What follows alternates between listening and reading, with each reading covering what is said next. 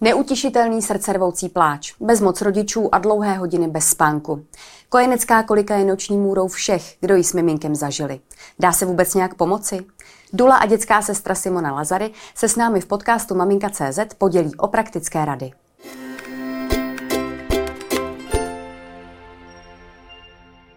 Simono, vítejte, dobrý den. Děkuji pěkně za pozvání.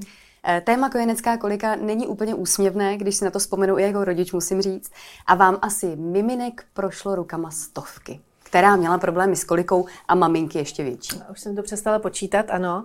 E, pravda je, že ve většině případů rodiče přichází s tím, že má strašnou koliku a že nespinká a nemůže prostě strávit a napíná se bříško a propíná se miminko a, a je to špatný, nejde utěšit. Takže Částečně to bude kolika, ale mnoho věcí, kterých se týkají tady těch problémů, se jako kolika nedá nazvat. Takže ano, ano, a, a nevíme jistě, zda to vždy byla a kolika. jistě, je přesně. pravda, že i jako rodič jsem nad tím sama často přemýšlela, mm. jestli je to vůbec kolika, protože každý pláč, který nešel mm. definovat, tak pro mě byl takový divně neuchopitelný. Mm. Asi jsem chtěla vědět, že to je něco ono. Dá se to odlišit, kdy to je opravdu kolika? Jaké jsou její projevy? Ty projevy jsou v zásadě napjatý bříško, eh, často se ty děti nemohou vykakat, eh, i ty prdy jsou zadržený samozřejmě, dítě se vzpíná, křičí, mm, to bříško je pravděpodobně bolestivý. Nicméně eh, nemusíte nutně vždycky být kolika. To jsou příznaky prostě trávení a pokud to miminko je plně kojený a často kojený a třeba po krátkých pauzách kojený, tak je pravděpodobnější, že to trávení bude způsobovat eh, to nadýmání.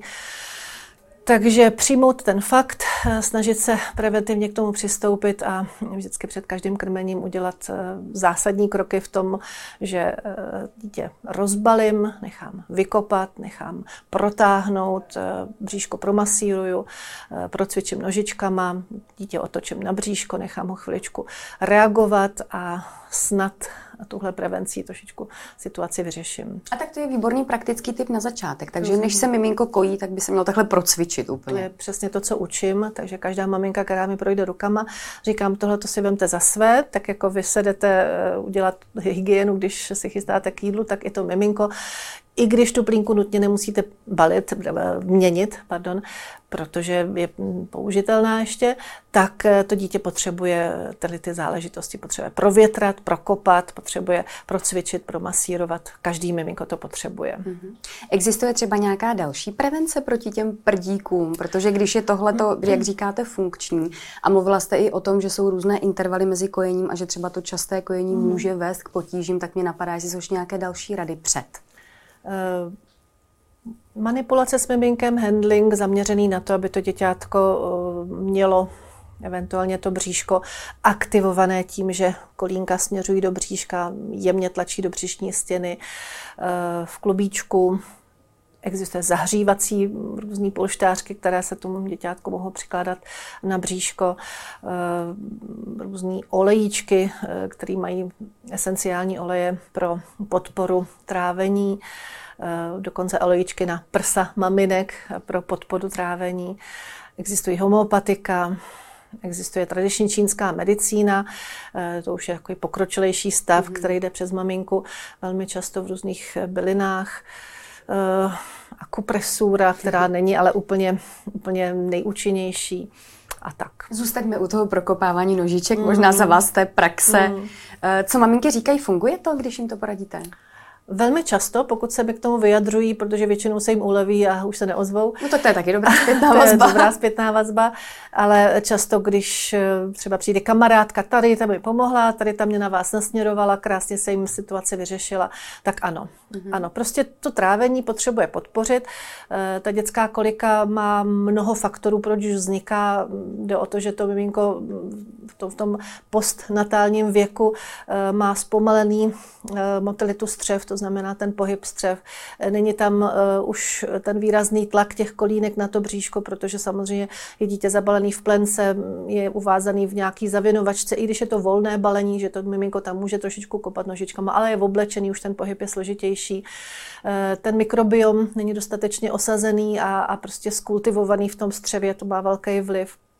A jakákoliv nepohoda se prostě projeví v tomhle slova smyslu. Takže určitě jestli se ptáte, jestli se to projevuje, ve se to projevuje. To dítě, když dostane příležitost se vykopat eh, s tou masáží a s tím cvičením, tak během samotného eh, krmení slyšíte, jak střílí do té pleny, jak se pokaká, jak se mu uleví, jak se vždycky strašně soustředí, zamyslí, zčervená a už to je v plíně. Takže i proto říkám maminkám, nemusíte nutně měnit plenu před eh, kojením, protože se velmi pravděpodobně naplní během kojení. Uh-huh. A maminka je pak nadšená. A maminka je, no, většinou to jsou, to jsou nejvíc vítaný zprávy, když to maminko se vykaká. Vy jste mluvila o různých způsobech, jak třeba preventivně působit. Uh-huh. Ještě mi napadly kapičky. Uh-huh. Pamatuju si, že, že na to jsem se taky strašně k tomu obracela, chodila uh-huh. do lékárny, žádala, ať už probiotické uh-huh. kapičky nebo takové ty klasické uh-huh. naprdíky. Jak to za vás funguje nebo nefunguje? Eh, je opravdu veliká škála, ani nebudu jmenovat, eh, ať přírodní nebo teda s chemickým nějakým vzorcem všeho s mírou. Hmm. Mám zkušenost, když se dávají příliš často, tak pozbývají smyslu. Já jsem za tu přírodní složku, to znamená prevence, Nebráním se feniklovému čaji, který popíjí maminka, to většinou do, do, do, dostatečně řeší situaci. Nebo pokud je miminko opravdu pěkně kojený a nemá problémy s přísunem eh, potravy, tak eh, pár kapek eh, kojeneckého feniklového čaje, neslazeného, opravdu kapátkem do pusinky po jídle, to může poměrně řešit situaci. A pak teda už jenom ty věci, které jsme zmínili. Mm-hmm. Feniklový čaj si taky moc dobře pamatuju. A velké téma je strava samotné mm-hmm. maminky a také mm-hmm. to, co přesně pije. Tak jsou různé názory od takových těch mm-hmm. extrémních, jeste jenom mm-hmm. tvrdé rohlíky mm-hmm. preventivně, až po to, že mm-hmm. někdo říká, je to úplně jedno. Mm-hmm. Tak kde se v tom najít? Já se uh, pohybuju, já jsem empirik, takže všechno, co si vyzkouším a co mi dává nějaký smysl a logicky z toho vyvozu další, tak uh, se držím toho, že prvních 14 dní, tři neděle, možná pro některou maminku čtyři týdny, uh, jsem opatrná. Takže maminkám rozhodně nedoporučuji nadýmavé věci, které by stagnovaly v tom trávení, způsobovaly potíže i té mamince a pozvolna po těch 14 nebo třeba čtyřech týdnech eh, si do toho vsazovat věci, které by eventuálně mohly způsobovat nadýmání. Takže já jsem proto, aby ta maminka eh, se nalívala těma čajema, eh, pomáhala si třeba kmínem, záležitostmi, které prostě odbourávají to to nadýmání i pro tu maminku. Mm-hmm. Jak, jak by měl tedy vypadat jídelníček první týdny po porodu, abychom preventivně mhm. působili mm-hmm. proti kolice? Za mne, protože jak říkáte, jsou názory, že je úplně jedno, co ta maminka jí. Nemělo by to být alergizující, nadýmavé, nemělo by to být ostré, nějaké výrazné, kyselé, hořké, eh, nepřiměřeně prostě orientální chuti. Eh, mělo by to být spíš přiměřeně a přirozeně sladké, ať už je to kořenová zelenina, ideálně ve vývaru, eh, nebo maso podaným způsobem, podobným upečený, uvařený, jsem chtěla říct. Eh, může to být všechno, co zkrátka je chuťově spíš neutrální nebo mm-hmm. přirozeně sladký, co zkrátka ta maminka dobře tráví. Uh-huh. A když se bude chtít maminka už jídelníček potom zpestřit, tak asi pozorovat to miminko, co to s ním dělá. Kdy to s ním vlastně něco dělá, to, co sní a vypije? Tak eh, a zase z praxe, eh, čím je to řídčí, čím je to rychleji stravitelnější, čím je to vodnatější, tím dříve se to na tom miminku eh, nějakým způsobem manifestuje. Proto ty kojící čaje jsou vhodné eh, si dopřát před kojením těch 20-30 minut. Mm-hmm. Stejně tak, pokud si chci dát kafe, tak eh, lépe po kojení, kdy vím, že možná dvě, dvě a půl hodiny miminko nebude mít požadavky. Tímhle způsobem se uvažuje, takže takhle přibližně. Mm-hmm. Takže i to se dá potom dobře odhadnout, jaký to částečně. bude mít vliv. No, a zase částečně. každá maminka, každý miminko je jiný, ale mm-hmm. pokud to máme nějak paušalizovat. Simono, kdy se ty problémy s kolikou objevují nejčastěji a jak dlouho trvají u těch miminek? Z takových těch spících, mm-hmm. za, za, zavinutých z porodnice. Ano. Obvykle do těch 14 dnů eh, jsou ty miminka zlatý, maminky spokojený, děti spinkaví, prostě probudí se na kojení a, a pak na krmení a, a pak prostě zase o nich člověk několik desítek minut nebo hodin neví. Kolem těch 14 dnů. Často se to schází i s podáváním vitamínu D, který se usuzuje, že je i tím částečným činitelem, že to dítě eh, ty, to nadýmání jim víc trpí, mm-hmm. ale nikdo neudělal studii, že to skutečně tak je, takže spíš se to schází, že v těch 14 dnech se to rozvíjí a v těch 14 dnech se začíná podávat vitamin D. Takže proto dneska maminky řeší, jaký vitamin D, že Vigantol je ten, který je na vině. Ale Hledáme pořád to... ty výniky, ano, to je pravda. Ano, ano. Ale jde spíš o to, že to miminko opravdu mm, přijímá mnohem víc eh, potravy, protože v těch 14 dnech už ten žaludek se zvětšuje a dítě má mhm. větší poptávku. Maminka eh, pravděpodobně začala jíst jinak než v těch prvních 14 dnech, kdy byla velmi obezřetná a asi se to podepisuje. A do kdy tak trvají ty problémy? Obvykle, Obvykle do těch tří měsíců. Hmm. Budeme doufat, že do konce šesti nedělí, ale většinou je to do těch tří měsíců, protože tam už přichází i eh, podpora té břišní stěny, která na tom začátku je velmi ochablá, velmi často ty děti trpí diastázou, takže ta přímá břišní stěna, ty přímé břišní svaly nemohou vlastně podpořit to zatlačení, to bříško se jakoby rozevírá. Eh, obvykle kolem šesti nedělí se to řeší, pokud ne, tak si maminky většinou dojdou za fyzioterapeutem, který je trošičku učí nějaké cvičení, nějaký způsob mm-hmm. manipulace a malinko se řeší tady ten problém. Takže kolem těch třech měsíců to miminko mnohem víc času tráví na bříšku, takže si samo pomáhá. Ten mikrobiom už je tam osazený, takže mm, se to postupně mm, udělá, že to je lepší. To dítě je mnohem víc bdělé, takže se v tom pohybu víc snaží. Ta maminka, tím, že to miminko je víc bdělé, s ním víc mhm. manipuluje, tak jedno s druhým. Takže přežít. Ano, je to velmi často musíte ten stav přijmout, udělejte pro to úplné maximum, mm. abyste měla pocit, že opravdu eh, víc udělat nemůžete. Eh, zjistěte si svoji vlastní praxí a zkušeností, co pomáhá, vyloučete to, co nepomáhá. Eh, přijměte, že každý den je to trošku jinak. Možná, že zjistíte, že tohle je to pravý ořechový, ale zítra už to neplatí. Prostě to přijmout a mít kolem sebe lidi, kteří pomáhají, kteří jsou tou volnou náručí pro to miminko a pro tu maminku, která si jde na chviličku lehnout, protože měla špatnou noc a, a zkrátka to řešit tímhle způsobem, protože mhm. někdy to miminko prostě produje velmi, velmi náročně. No a jak jsou propojené nádoby s maminkou, tak myslím, že ta psychická pohoda maminky se určitě i do těch zdánlivých možná prdíků dostává. Povězte. Rozhodně, rozhodně, protože ta maminka je, vyčer, maminka je vyčerpaná. Jak by nemohla být, je samozřejmě na doraz, spánková deprivace po několika dnech se přidává přestože tam fungují všechny ty mechanismy, které by jí měly osvěžit, protože si sama produkuje například hormony, které jí lépe uspí a dostávají do klidu, tak je zkrátka vyčerpaná. A, a vlastně se v tom její obličeji zrcadlí to napětí, v její eh, chemii eh, se eh, vlastně transformuje nějakým způsobem informace směrem k dítěti, které je jedno velké čidlo. Miminko je opravdu naprosto neuvěřitelný radar, o tom by se dalo mluvit dlouhosáhle a dítě přijímá senzoricky všechny tyhle ty podměty a od té maminky, která si vůbec nemyslí, že to dítě vstřebává, dostává jasnou zprávu, tady je to opravdu úplně špatně a hmm. úplně jsem grogy a, a tak dále a už nevím, co s tebou. Takže takovým maminkám říkám, vy potřebujete jenom dobít baterky. Jo? A většinou je tam i partner, tak se to vyslechne a vy potřebujete skutečně se vyplakat, vy se potřebujete odventilovat, vy si potřebujete jenom třeba na dvě hodiny nebo hodinu a půl, protože mezi těma kojením asi vít ven na procházku sama bez dítěte.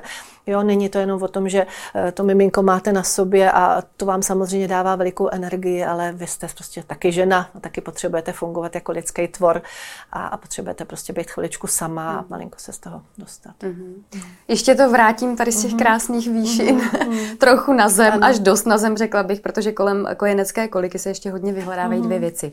První je, jestli pomůže dudlík při kolice, mm-hmm. tak pomůže nebo ne? To je zase eh, opravdu o zkušenosti. Některým dětem to pomůže, nebo to tak vypadá, že to pomůže. Eh, některým dětem eh, to nepomůže, respektive to dítě ten dudlik prostě nepřijme.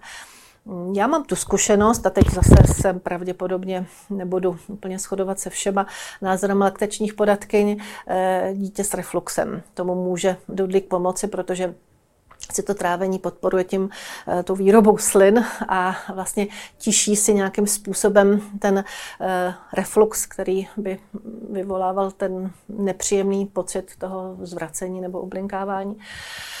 Eh, během těch kolik to je opravdu na těch rodičích. Já ho nemůžu doporučit z titulu laktační podatkyně, ale vím, že mnoho rodičů říká, ten nám zachránil život.